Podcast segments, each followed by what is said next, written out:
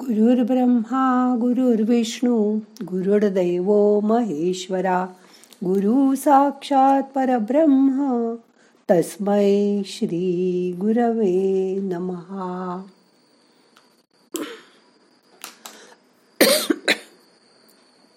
माणसं जोडणं म्हणजे समोरच्याला तो आहे तसा स्वीकारणं. बघा खूप वेळा एक एप्रिलला आपल्याला जवळचं कोणीतरी सांगतं आज आम्ही तुमच्या घरी येणार आहे जेवायला. आपण सगळं जेवण करून त्यांची वाट बघत बसतो. आपल्या लक्षातही नसतं की आज एक एप्रिल आहे. थोड्या वेळाने त्यांचा फोन किंवा मेसेज येतो. एप्रिल फूल बनाया. खरंच समोरच्या माणसाला असं दुखावणं बरोबर आहे का? बघा विचार करून. आज ध्यानात जाणीव. कशी जागृत करता येईल ते बघूया. मग करूया ध्यान. ताट बसा. पाठ मान खांदे सैल करा. हाताची ध्यान मुद्रा करा. हात मांडीवर ठेवा. मन शांत करा. आपण खूप माणसं जोडत असतो. माणसं जोडताना समोरच्याला तो आहे तसा स्वीकारणं हेच खूप महत्त्वाचं असतं.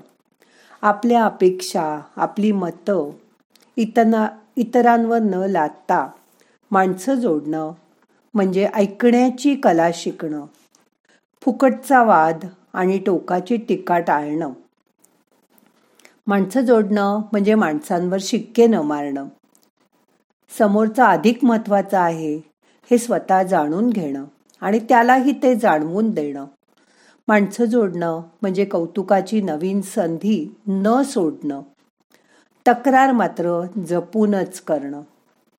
माणसं जोडणं म्हणजे प्रतिक्रिया नव्हे तर प्रतिसाद देणं. रागाचंही रूपांतर लोभात करता येणं. माणसं जोडणं म्हणजे इतरांना माफ करता करता स्वतःचं मन पण साफ करणं. आपण हे सर्व एक दिवस मागे सोडून जाणार आहोत. आयुष्याचा शेवट कुणी पाहिलाय? कुठे तो होईल हे माहीत सुद्धा नाही आपल्याला. पण एक दिवस आपल्याला परत त्या देवाघरी जायचंय याची आठवण ठेवा. ज्याला आपण कधीच पाहिलं नाही पण लहानपणापासून त्याच्यावर श्रद्धा मात्र ठेवली आहे. तो हा देव. अगदी पाहुणा म्हणून सुद्धा कुणाच्या घरी जाताना आपण रिकाम्या हाताने जात नाही काहीतरी खाऊ घेऊन जातो. मग ज्याची आपण आयुष्यभर पूजा करतो भक्ती करतो ज्याच्यावर नितांत श्रद्धा ठेवतो त्याच्या घरी जाताना तरी मोकळ्या हाताने कसं जाणार आपण? म्हणून जमेल तेव्हा चांगलं काम केलं पाहिजे.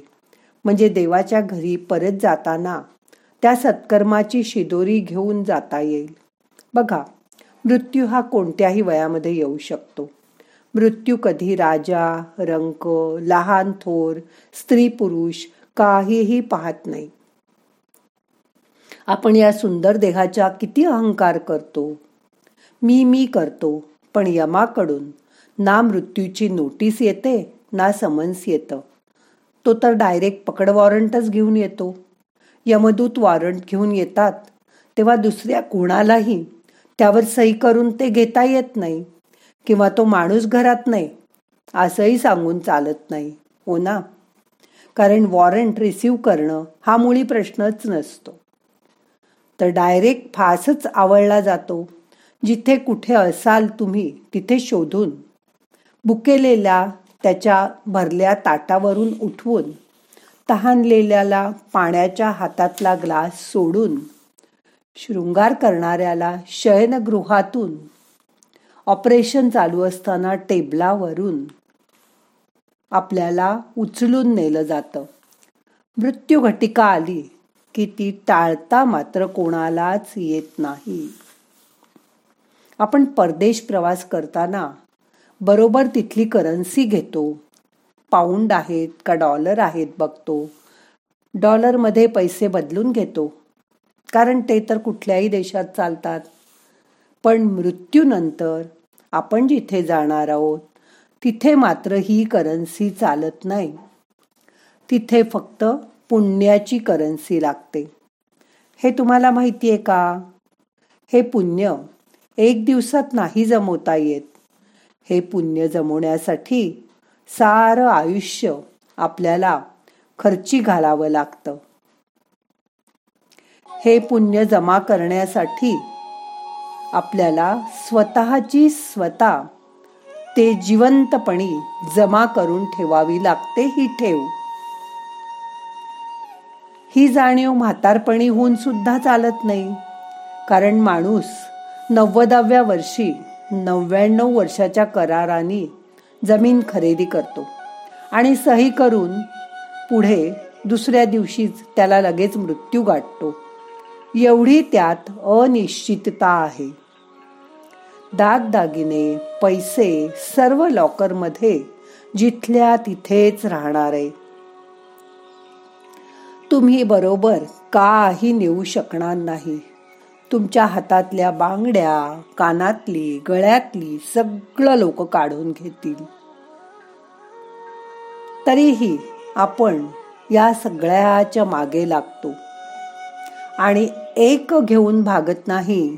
वेगवेगळे डिझाईन्स रोज वेगवेगळे प्रकार येणाऱ्या नवनवीन फॅशन ह्यांना आपण बळी पडतो. कपडा लगता दागदागिने याच्यातच सगळं आयुष्य खर्ची घालतो. त्यावेळी हा विचारच आपल्या मनात नसतो. या सगळ्याच्या मागे लागताना आणि प्रपंचाच्या मोहपाशात अजून अजून गुंतत जातो आणि त्यात अडकून बसतो.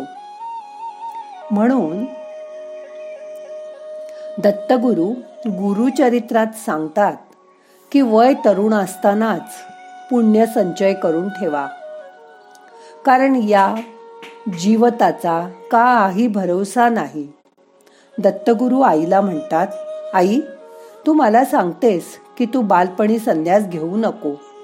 वानप्रस्थाश्रमानंतर संन्यास घ्यावा. पण आई मला तेवढं आयुष्य आहे का? याची खात्री आहे तुला? म्हणून तू तरुणपणापासून भगवंताला प्रेम द्या. भक्ती करा. मग ती कोणाचीही करा.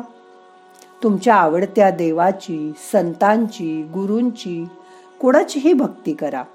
पण तिथे तुमची श्रद्धा मात्र अढळ हवी. रोज रोज गुरु बदलणं वेगवेगळ्या ठिकाणी जाणं तीर्थयात्रा करणं म्हणजे जीवताची सांगता नाही. जिथे तुमची श्रद्धा आहे फक्त तिथेच जा. बँकेत पैसे जमा करण्यापेक्षा हरिनामाच्या बँकेमध्ये आपल्या आवडत्या देवाचं नामाचं धन जमा करा. तेच शेवटी तुमच्याबरोबर येणार आहे आणि तेच तुम्हाला कामी येणार आहे. आता मन शांत करा.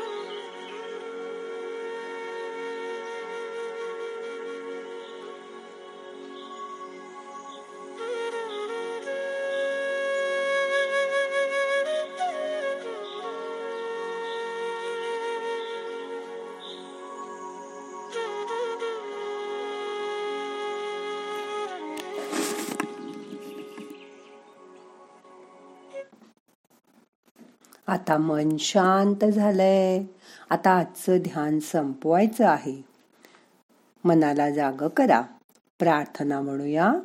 नाहम करता हरि करता हरि करता ही केवलम. ओम शांती शांती शांती.